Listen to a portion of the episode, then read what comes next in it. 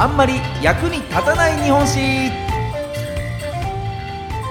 この番組は歴史大好き芸人僕シロップ純平が歴史上の人物や出来事の中で多分テストにも出ない知っていても誰も得しないそんなエピソードをお話しする歴史バラエティ番組です。さあ今回ご紹介するのはこちらの人物。福島正則。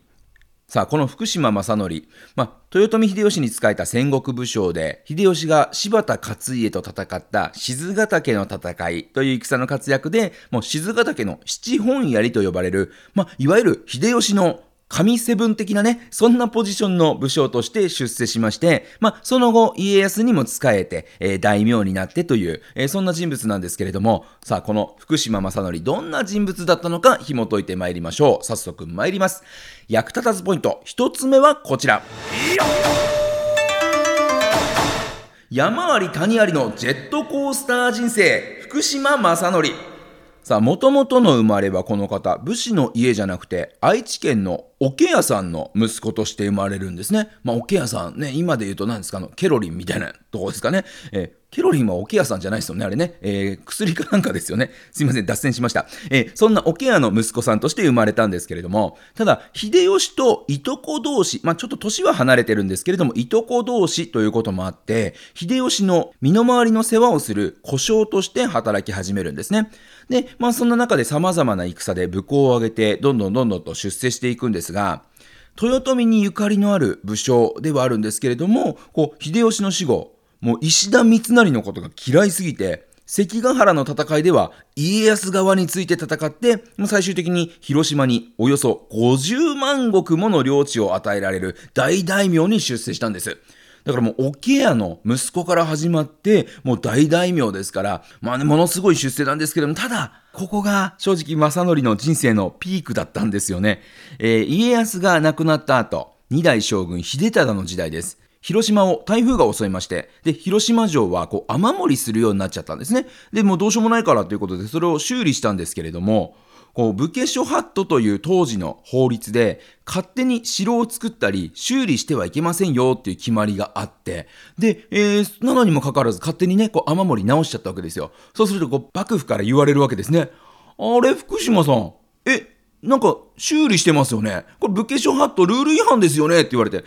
で、福島正則がもう、いや、違うんですよ。あの別に修理とかね、その、城を強くしようということじゃなくて、あの、雨漏りだったから、しょうがなくね、もう、畳とか腐っちゃうし、ちょっと直しただけなんいやー、でもそれも修理ですよね。え、届け出出してます？これ、ルール違反なんですよね？っていうふうに責められまして、で、結果的に勝手に城を作った修理してはならないというルールに違反をしたとして、この福島正則、広島に持っていた50万石を没収されてしまって、で、その代わりに長野の方に、まあ、4万5千石という領地を与えられて、もう10分の1以下ですよね。もうね、そういった天保という、まあ、配置換えをさせられてしまったということなんです。かわいそうなんですけれども、ただ、不幸はそれだけでは終わらないんですね。なんと、その5年後ぐらいに、正則自身は死んじゃうんですけれども、本来、大名が亡くなると、幕府からこう役人が来てね、あの、検視という、まあ、本当に福島正則なんだなとか、ね、何で死んだのかなとかっていうのを、こう、検視をしなきゃいけないという決まりがあったんです。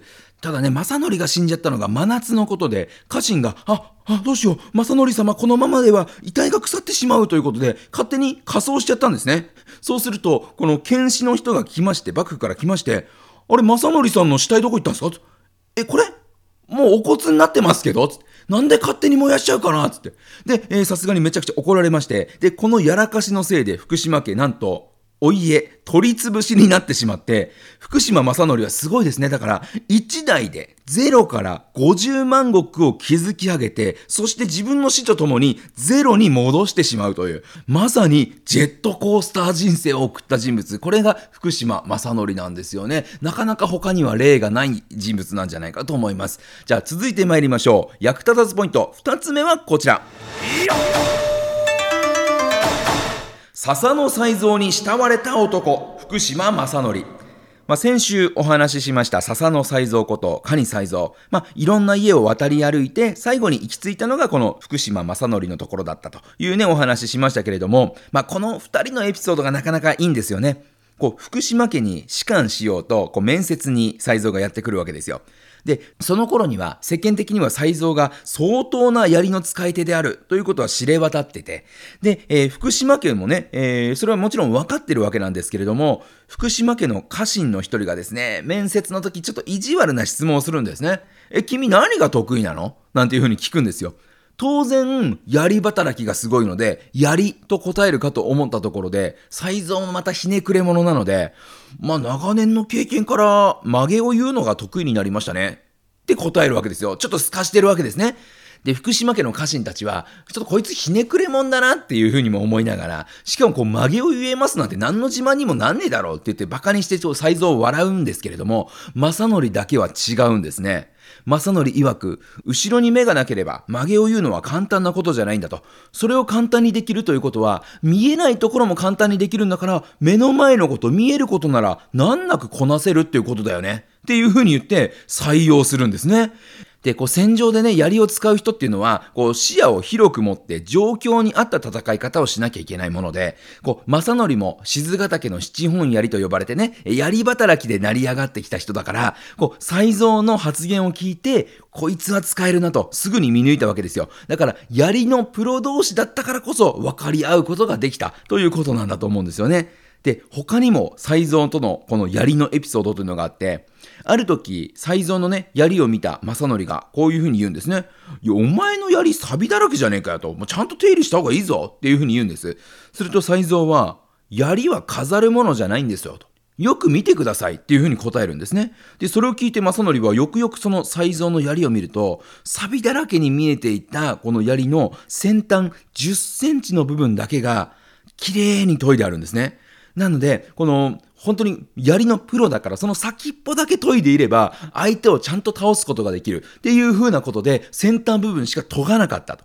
で、それを見た正則は確かに槍は飾るものじゃない。相手をつくものなんだよなという才蔵の槍に対する考え方に感心したという風にも言われてまして、だから非常にですね、この才蔵と福島正則馬があったんですよね。だからこの先週お話しした蟹才蔵、笹野才蔵が現代もね、この戦国ファンに愛されてるのはこの福島正則との関係性があったからこそというところがあるのかもしれないですね。では最後参りましょう。役立たずポイント3つ目はこちら。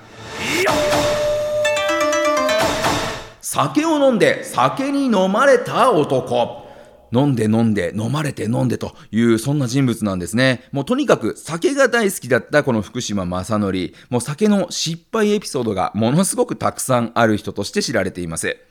で、例えば、黒田官兵衛の息子である黒田長政のところの家臣、まあ、森さんという人物なんですけども、その森がこう仕事でね、福島正則を訪ねてきたことがあったんです。で、そこで、こう、正則はね、もうあの、酒好きですから、ああ、森来たのかと、もう一緒に飲もうぜっていうふうに酒を勧めるんですけれども、ただ、森はね、真面目なんで、いや、ちょっと仕事中なんで結構ですっていうふうに断るんです。ただ、正則はそれでも引き下がるもういいじゃねえかよ、飲もうぜ、飲もうぜっつって。で、森も、いや、ちょっと本当マジ仕事な、仕事中なんですいませんとかって断るんですけれども、もう全然引き下がらなくて、でも優勝力士がね、酒を飲む時のようなでっかい杯に、正則はなみなみと酒を注いで、分かったと。もう森、これを飲めたら、お前何でも欲しいものやるから。っていうふうに、こう森を煽るわけですね。で、仕方なくもうそこまで言うなら分かりましたよということで森は酒を飲んだんですけれども、実はこの森、黒岳切っての大酒飲みとして知られる人物で、もうあっという間にそのお酒を飲み干してしまって、で、えー、飲み干しました。これ、あの、何でも好きなものくれるんですよね。っていうわけですよ。でね、さすがに福島正則も、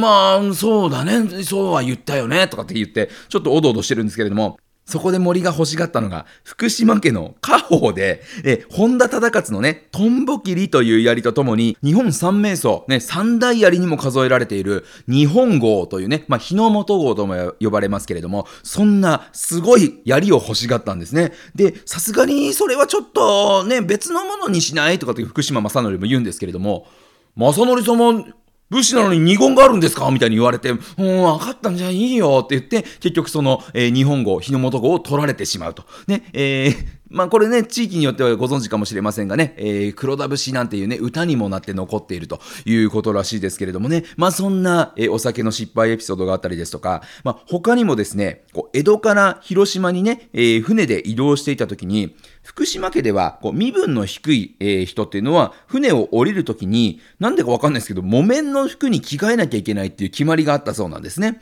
で、ある時船の中で酒飲みまくってベロベロになっていた正則なんですけれども、ふと気づいちゃうんです。ね、あのー、身分の低いものも木綿に着替えてないんですね。で、それを見た正則は、おいさっき家臣の告げってやつにな、お前みんな着替えさせろって言ったのに、お前全然着替えられてねえじゃねえか。えって言って、え、お前、ど、どうなってんだよって言って、もう酔っ払いながらなんか急にブチギレ出すんですね。で、えー、ただ、実は、もう酔っ払ってて自分は覚えてないんですけど、そんな指示一切出してなかったんです。あくまで正則の勘違いなんですけれども、まあ自分はなんか指示出したような気になってると。で、どうなってんだ次ちょっと呼んでこいこの野郎つって。で、次を呼びつけまして、お前、ちゃんとルール守らねえんだったらお前、切腹だ？切腹しろつって。急なね、えー、酒の酔った勢いで切腹命令出しちゃうんですね。で、さすがにね、こう周りもね、いやあの、正則さん、さっきあの、その指示出してなかったんで、次が悪いわけじゃないですよとかって一生懸命たしなめるんですけれども、もう正則はもう聞く耳持たず、うるせえ切腹だ早く切腹しろっつって言っちゃってるもんだから、もう告げも真面目なんですよね。もうこのままでは周りに迷惑をかけてしまうということで、切腹しちゃうんですね。ね、あの、何にも悪くないし、酔っ払ったノリで言われてるだけなのに、真面目に切腹をしてしまいまして、で、その切腹を見届けて、正則もね、なんか満足したのか、そのまま眠り込んでしまってと。まあ、それから時間が経って、パッと目を覚まして酒も抜けた正則が、あ、そうだ、ちょっと用事があるんだ、ということで、家臣の告げを呼びつけるんですね。おい、告げ告げどこ行った？告げどこ行った？告げ連れてこいっつって。切腹させたの完全に忘れてるんですよね。で、そしたらもう、告げはいないんですけれども、家臣たちが、え、どうしようどうしようっつって、切腹した後の告げの首を持ってきて、告げはこちらに、なんつって。そうすると正則は、はあ、俺そんなことやったんだ俺が切腹させたんだごめんって言って、号泣したというふうに言われてますね。だからもう、酒に酔った勢いで家臣を切腹させてしまって、それをすぐに忘れてしまうという、まあ、とんでもない酒失敗エピソードなんかも持っている。それがこの福島正則なんですね。ただね、こう、酒のね、ダメなエピソードもありましたけれども、ちょっと酒のね、いいお話なんていうのもあるんですね。この、関ヶ原の戦いの後ですね、こう、江戸にいた正則なんですけれども、の酒がね、こう、なかなかこう、江戸は美味しくないとかって言って、もうわざわざ大阪からこう、江戸に酒を運ばせていたということがありまして、で、ある時ね、その大事なお酒を積んだ船が、こう、輸送中にね、こう、なんか暴風とか嵐にあって、八丈島に流されてしまうんですね。で、こう、天気良くなるまで船出せないからということで、こう、船に乗っていた家臣がですね、こう、島を歩いてると、こう、一人のね、男性が声かけてくるんですね。話を聞いてみると、実はその人物っていうのが、の島流しにあっていた浮田秀家という、えー、武将なんですね。で、関ヶ原の戦いで、こう、敗れて、八丈島に流されていた、この浮田秀家なんですけれども、なんかこう、もうずっとね、こう、流された状態で、お酒を見て、よかったらそのお酒少し恵んでもらえませんかなんてことをね、この福島正則の家臣とかに言うんですよ。で、そのね、えー、正則の家臣たちも、もう気の毒だなと思って、この浮田秀家にですね、この正則の大事なお酒をこう分けてあげるんですね。で、その後、江戸に戻った家臣たちはね、正則に、まあ、こう、こう、こういう事情で申し訳ありませんと、せっかくお酒を運んできたんですけれども、あげてしまいましたっていうふうに言うと、ね、酒好きの正則ですから、ふざけんじゃねえ、俺の酒ねえじゃねえかってブチギレるかと思いきやですね、や、お前たちよくやってくれたと。で、その家臣たちを褒めたんですね。黙ってればバレないだろうに、それをわざわざ報告してくれたことも嬉しかったし、さらには、もともとこの浮田秀家がね、こう、豊臣時代に、こう、福島正則とこう、同僚というかね、えー、一緒に戦っていたと。同じ豊臣家の家臣だったっていうところもあって、